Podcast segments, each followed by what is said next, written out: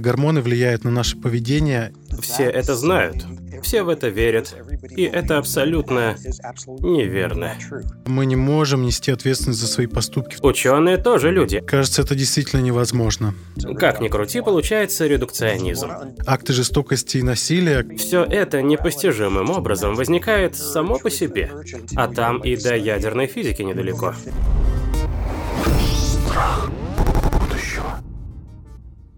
Друзья, это подкаст «Страх будущего». Меня зовут Илья Билов. Мы говорим о настоящем и прошлом, чтобы лучше разобраться в будущем и не бояться его. Сегодня у нас необычный выпуск. У нас в гостях американский ученый Роберт Сапольский, популяризатор науки, нейроэндокринолог, известен своими работами в области исследования поведения приматов и человека.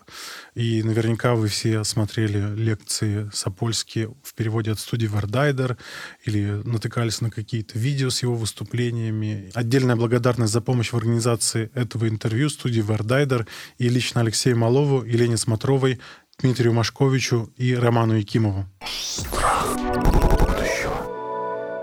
Роберт, спасибо большое, что нашли время поговорить э, с нами. И первый мой вопрос как гормоны влияют на наше поведение и правда ли, что тестостерон влияет на нашу агрессивность? Обычно, рассуждая о связи гормонов и человеческого поведения, много внимания уделяют тому, как мозг регулирует их выработку в организме. С другой стороны, последние годы стали смотреть и на то, как гормоны воздействуют на работу мозга и как это, в свою очередь, отражается на нашем поведении. Правда, из этого выросло заблуждение представление о том, что гормоны вызывают какое-то поведение. Больше всего достается, конечно, тестостерону. Говорят, что в агрессии виноват именно он. Все это знают, все в это верят, и это абсолютно неверно. Воздействие тестостерона ограничивается тем, что он делает нас более восприимчивыми к внешним раздражителям, которые вызывают агрессию, понижает порог чувствительности.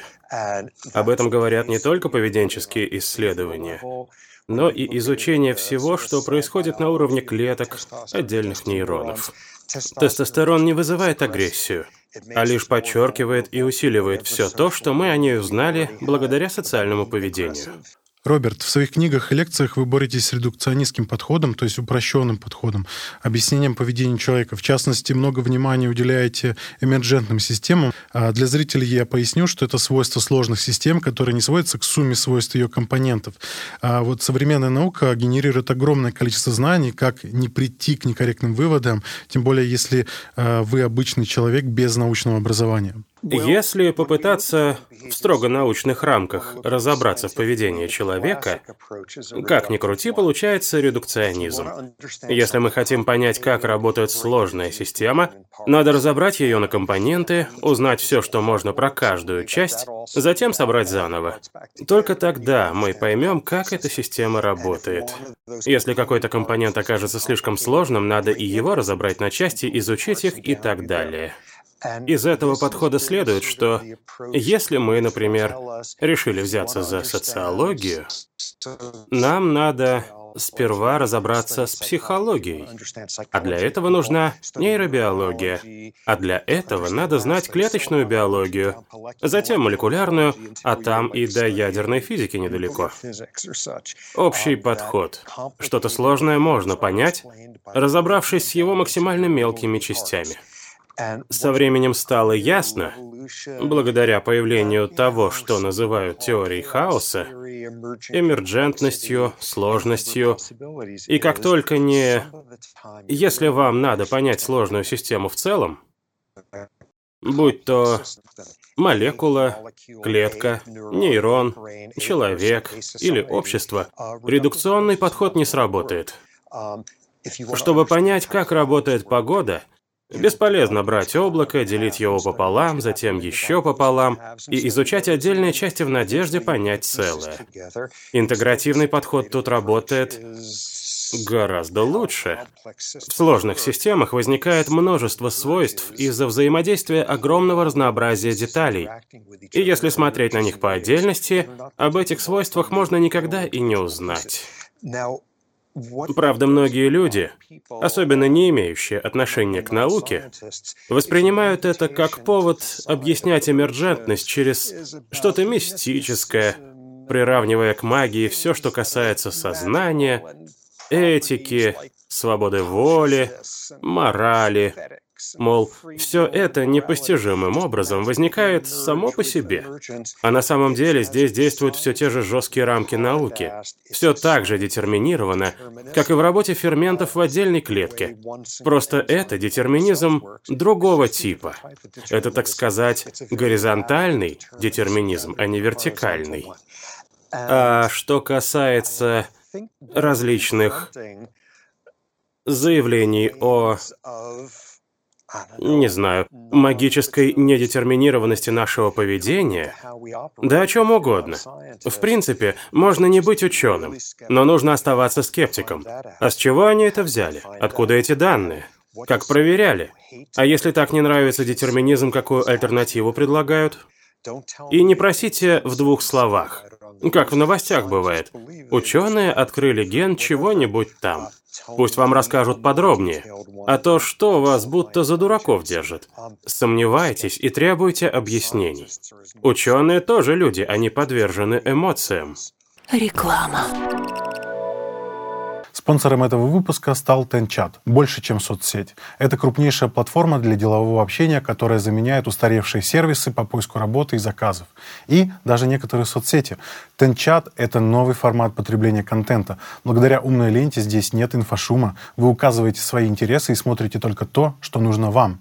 Что мне особенно нравится, это большое количество аналитических публикаций конкретно по теме, которая мне интересна, а именно маркетингу. Предприниматели, айтишники, художники, фотографы, видеографы, маркетологи и пиарщики. Здесь все активно делятся опытом и открыты к общению. Сейчас как никогда важна синергия. Так, над этим подкастом трудится огромная команда. Оператор, монтажер, звукорежиссер, редактор, я как ведущий продюсер, моушен-дизайнер. Плюс мы подключаем различных людей по мере необходимости. В Тенчат вы сможете можете найти единомышленников, и я тоже завел там страницу. Указал свои интересы, это маркетинг, предпринимательство, медицина, создание контента, аудио и видео. Есть крутая функция «Бизнес-тиндер», где удобно искать людей для партнерства и реализации любых идей. Тенчат активно развивается. Пока я записывал эту интеграцию, разработчики выкатили веб-версию, аналогов которой не существует в мире. Если вы предприниматель, фрилансер или просто классный специалист и фанат своего дела, Тенчат точно для вас. Учитесь, зарабатывайте и объединяйтесь с вашими единомышленниками. Вместе мы способны на большее. А ссылку на свою страницу я оставлю в описании.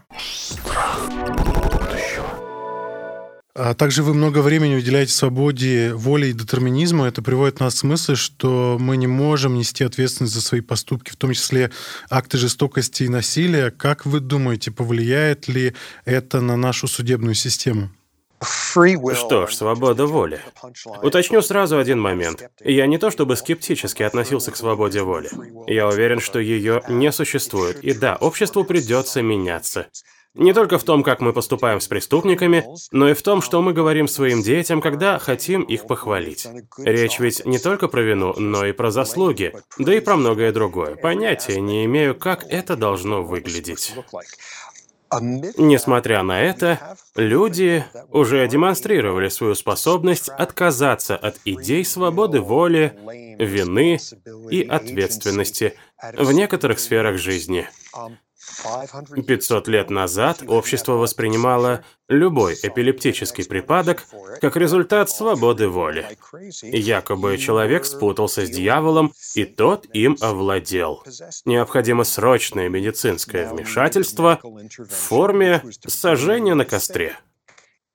Благо, за последние пять веков мы все-таки разобрались, что эпилепсия возникает не из-за того, что кто-то переспал с дьяволом, а из-за нарушения работы калиевых каналов и прочей биологии.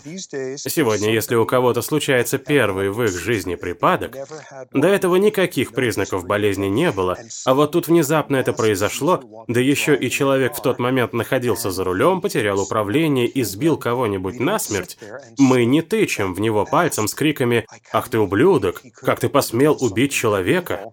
Мы не возлагаем ответственность за чужую смерть на этого человека. Мы говорим, что это невероятно трагичное стечение биологии и обстоятельств, Первый припадок произошел именно за рулем. Мы отказались от обвинений. На это, правда, ушло лет 500, и я надеюсь, что дальше дело пойдет быстрее. Но это хороший пример и доказательство того, что мы можем рассматривать какое-то поведение, даже деструктивное, не приплетая к нему вину. И ничего, конец света не наступает, общество не скатилось в хаос. Роберт, как вы думаете, сможем ли мы когда-то стать новым видом и полностью отказаться от насилия, хотя бы внутривидовой, а как максимум и по отношению к любым другим живым существам? Есть ли шанс у людей полностью отказаться от насилия и жестокости на индивидуальном или глобальном уровне? Не-а, тут без вариантов. С людьми вообще интересная ситуация.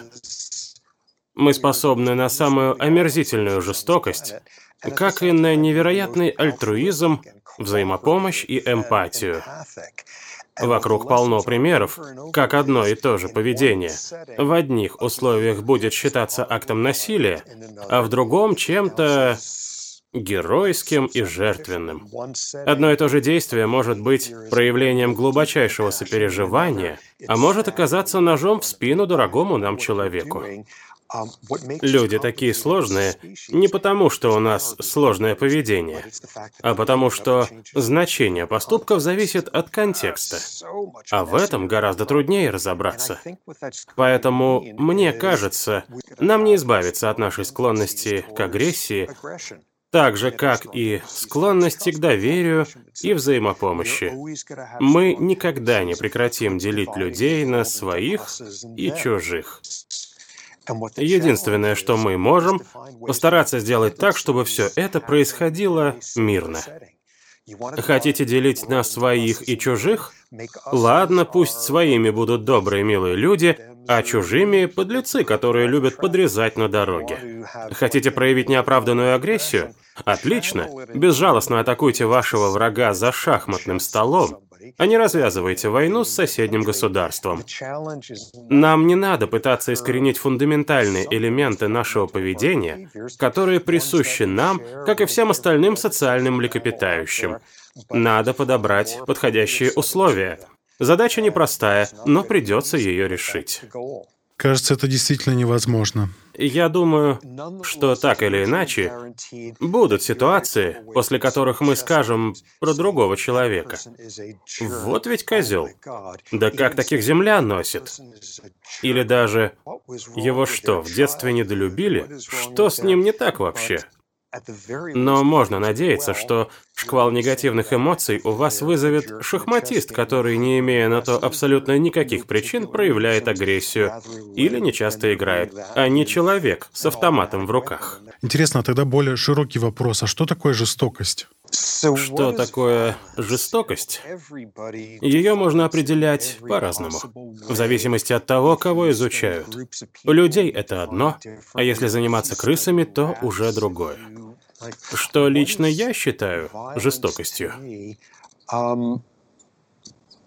Думаю, на фундаментальном уровне если смотреть с точки зрения эволюции, теории игр, если взять какие-то действия других, после которых нам плохо, жестокость — это когда кто-то намеренно приложил усилия, потратил ресурсы, грубо говоря, навредил себе, чтобы навредить вам еще сильнее. Важно, что это целенаправленно.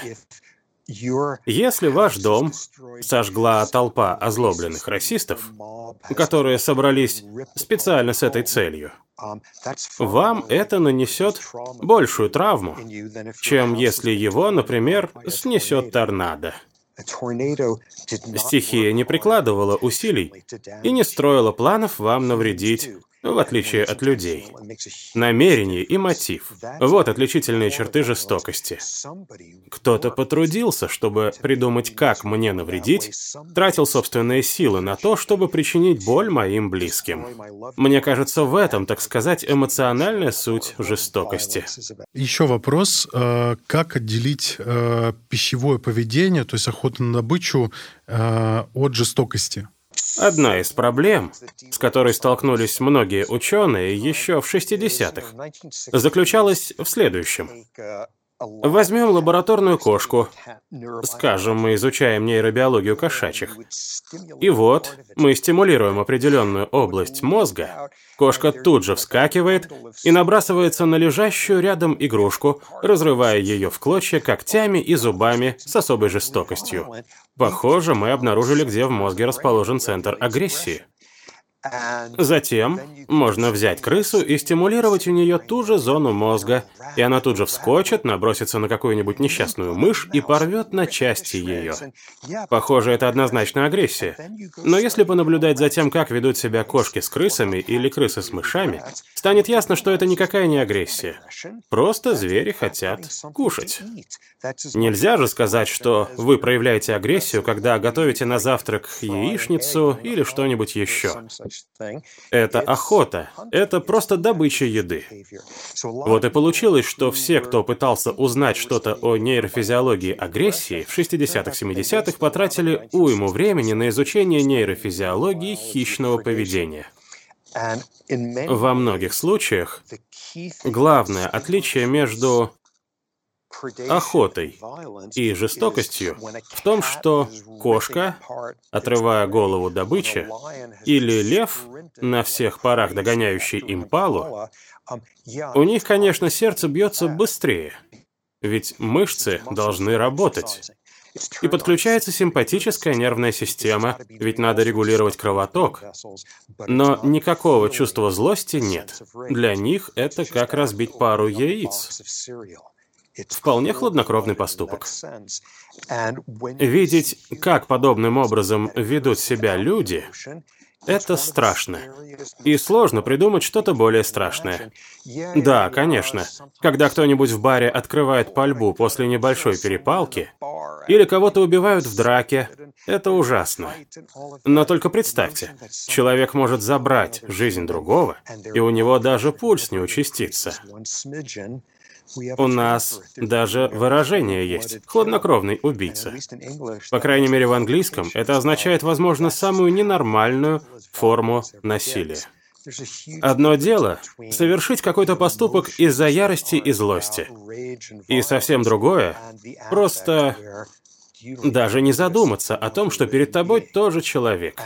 Вот и получается, что, цитируя пережившего концентрационный лагерь Нобелевского лауреата Эли Визеля, противоположность любви — это не ненависть.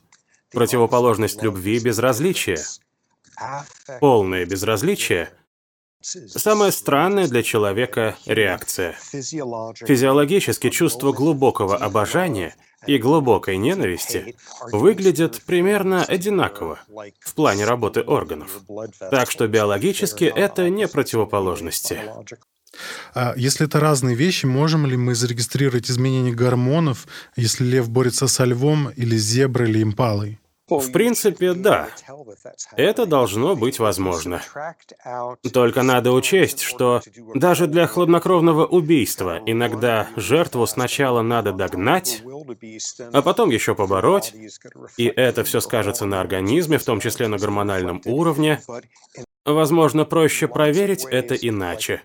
Возьмем, скажем, какого-нибудь начальника корпорации, и вот, чтобы увеличить прибыль компании и заработать больше денег, он подписывает бумагу с приказом уволить в течение недели 10 тысяч сотрудников, которым теперь сулит безработица. Если в этот момент у человека даже не учащается пульс, хотя бы чуть-чуть, это уже не агрессия.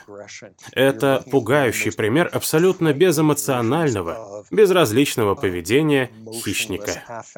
Росчерком пера только что сожрали 10 тысяч человек. Вот такая ситуация, на мой взгляд, прекрасно демонстрирует разницу между между агрессией и поведением хищника. А среди некоторых животных есть игра с едой. Э, это может показаться жестоким или даже там сексуальное насилие между видами проявляется.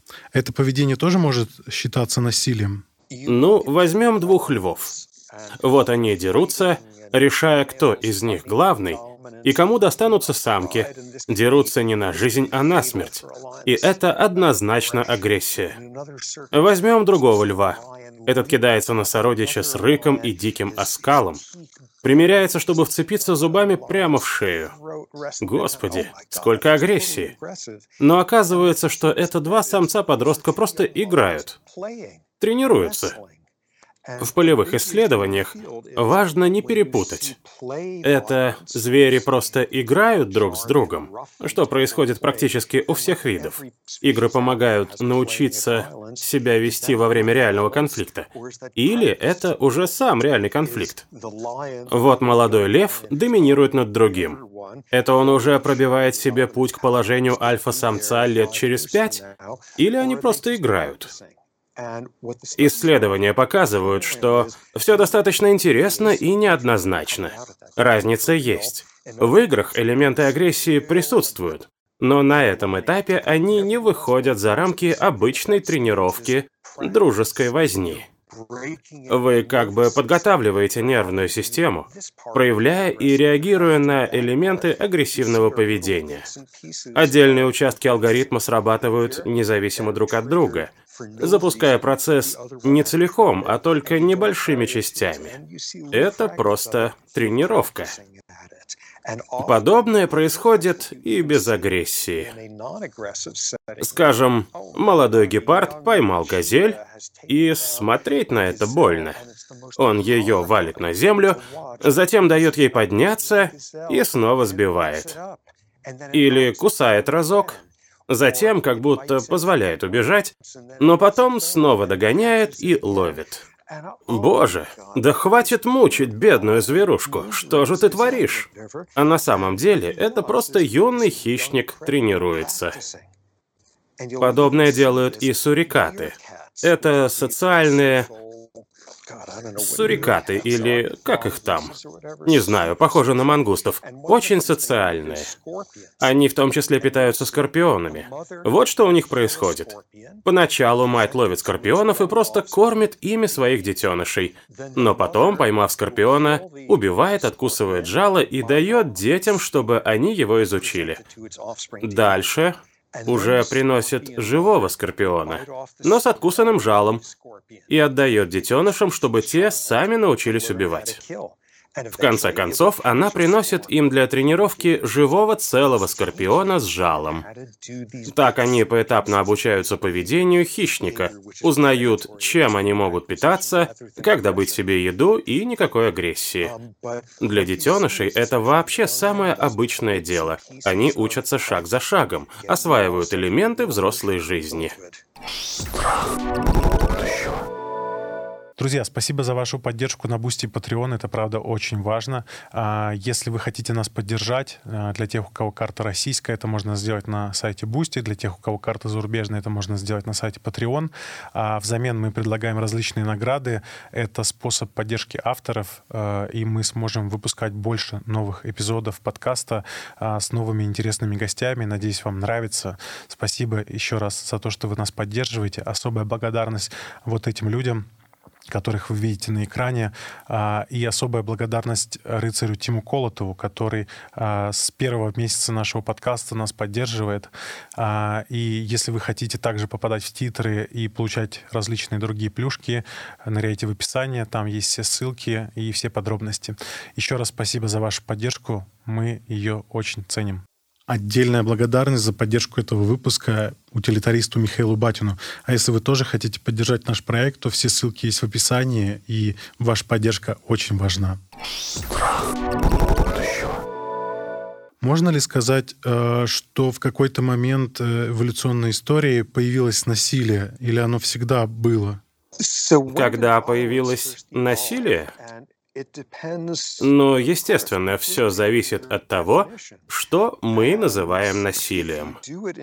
Если подойти с точки зрения теории игр и определить агрессию как намеренную трату сил, намеренную трату, как говорят биологи, репродуктивного потенциала на то, чтобы снизить репродуктивный потенциал другого организма в большей степени, Тогда достаточно посмотреть на бактерий. Они постоянно друг друга пытаются чем-то отравить. Вы без проблем найдете популяцию, которая тратит кучу ресурсов на синтез какого-нибудь токсина, чтобы убивать другие бактерии. А другая группа тратит кучу сил на создание ферментов, которые этот токсин обезвреживают и таким образом защищаются от врагов. Подобное поведение с формальной, в чем-то математической точки зрения, вполне можно считать агрессией. Конечно, возможно другая постановка вопроса. Кто первым в эволюционной истории не просто потратил силы на то, чтобы навредить кому-то другому, но и получил от этого удовольствие, испытал чувство победы и искреннего морального превосходства – вот это появилось совсем недавно, в людях. Даже когда шимпанзе устраивают обезьяний геноцид, а нечто похожее у них периодически наблюдается. У нас нет оснований полагать, что они в этот момент считают это правым делом, признают за собой моральное превосходство, а вот тех других назначают виноватыми в том, что с ними происходит. У них в голове скорее «Ура, больше земли, больше самок». А вот странная мотивация для насилия и агрессии – это люди изобрели. А является ли религия источником морали, и могут ли люди быть моральны и нравственны без внешнего руководства, вроде религии или идеологии? Возможно ли мораль без некоего стороннего источника? Чтобы сказать точно, придется вырастить группу людей в полной изоляции. Тем не менее, кое-какие выводы можно сделать. Мы подвержены влиянию различных этических систем примерно как воздействию среды. Что любопытно, мы находимся под постоянным социальным воздействием, и часто оно противоречиво, особенно в том, что касается вопросов морали. Вот вам 15 лет, и каждое воскресенье по утрам в церкви вам прививают конкретную систему ценностей, но совсем иную вы перенимаете от 16-летних приятелей, на которых смотрите снизу вверх. Ведь они такие классные и крутые. Какая система закрепится, в том числе зависит и от биологических факторов. И если так получилось, что мы переняли не самое лучшее представление о морали от не самых хороших людей, это можно изменить. Опять же, и биология тут играет роль. Однако сделать это не так просто. Самое интересное, на мой взгляд, в этом отношении то, что некоторые придерживаются правил морали, потому что им сказали, поступишь иначе, попадешь в ад. Некоторые из-за того, что очень хотят принадлежать к какой-то группе, а там говорят, примем, только если будешь вести себя как мы. В общем, всегда кто-то другой воздействует, а затем в какой-то момент жизни мы начинаем слышать голос в голове. И нам уже не нужны указания извне. Мы сами себе говорим, ты так не поступишь. Ты же знаешь, что это неправильно. Или он может сказать, ну чего ты боишься, ты же хочешь быть крутым, как эти ребята. Мы начинаем воздействовать сами на себя. И вот это уникальная человеческая черта. А говоря об уникальности человека, насколько корректно сравнивать поведение человека и других высших приматов? Что же представляют из себя люди? Как позвоночные, млекопитающие, приматы, насколько мы похожи на остальных? На эти вопросы я вам отвечу как типичный преподаватель. Все очень непросто.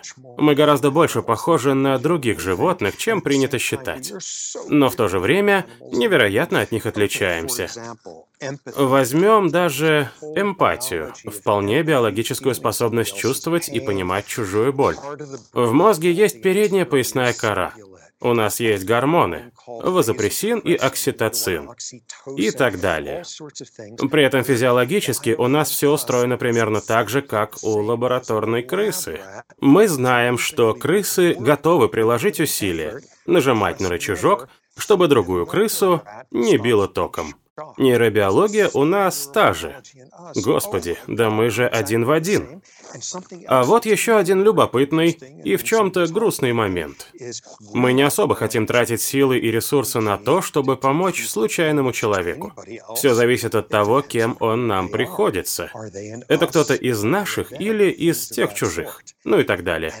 Возвращаемся в лабораторию. Крыса не будет тратить силы и жать на рычаг ради какой-то незнакомой старой крысы. Все опять зависит от степени родства. Если это соседка по клетке, то крыса ей поможет с большей вероятностью, чем незнакомому зверьку. Если имеются общие гены, что животное может определить по запаху, то вероятность помощи близкому родственнику выше, чем дальнему. Ух ты! Все как у нас. Та же схема, та же физиология, все то же самое. Как и у нас. Все зависит от того, как мы относимся к нуждающемуся в помощи. Но есть один нюанс. Крыса нажимает на рычаг или кнопку, чтобы помочь своему собрату, который страдает вот тут, рядом. Люди нажимают на рычаг, то есть кнопку, щелкают ОК на экране, чтобы отправить пару долларов в лагерь беженцев на другой стороне земного шара. Вы этих людей не знаете и никогда не узнаете. И это... И это невероятно дико с точки зрения прочих млекопитающих.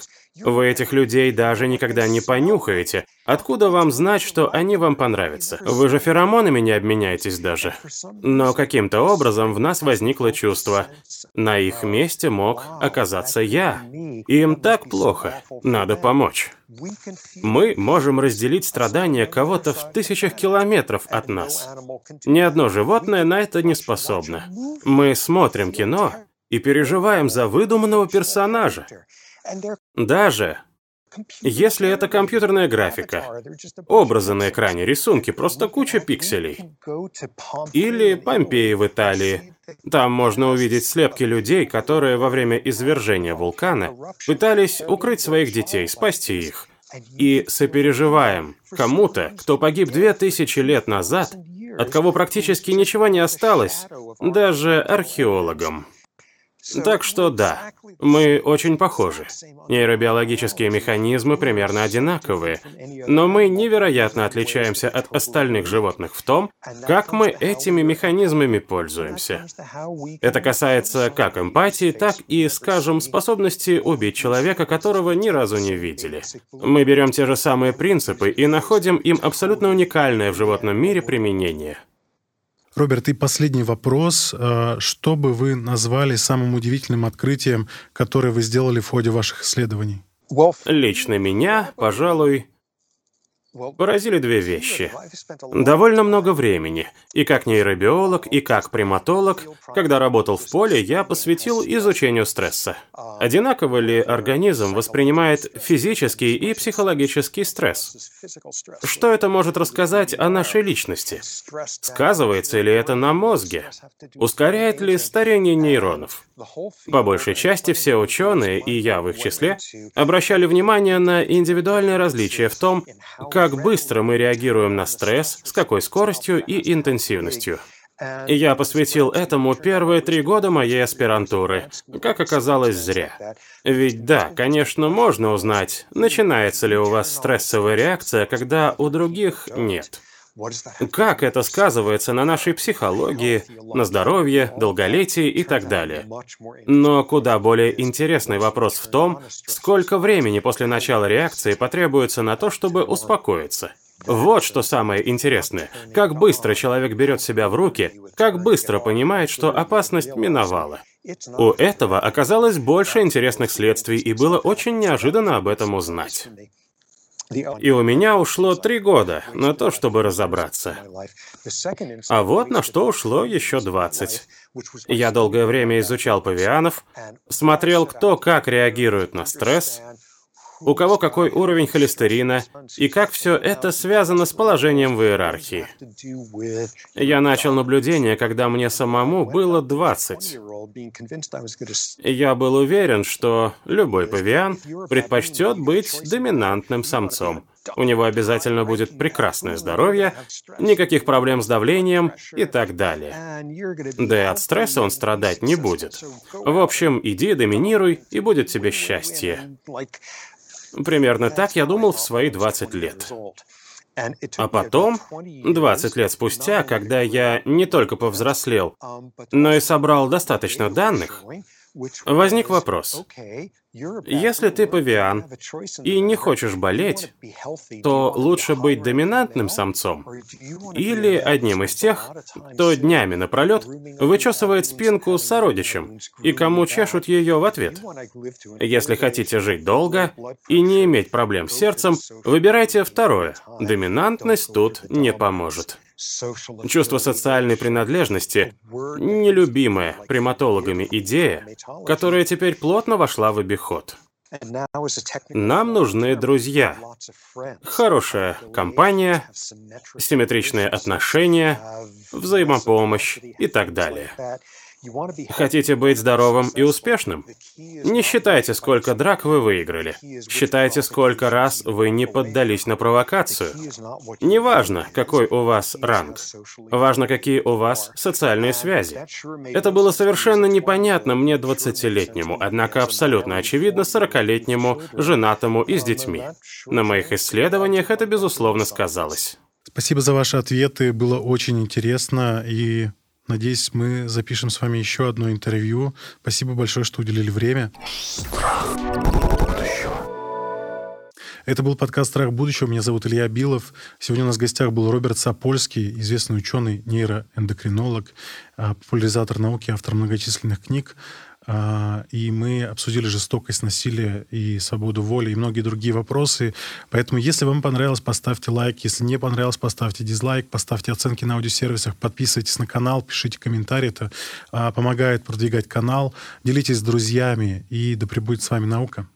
thank you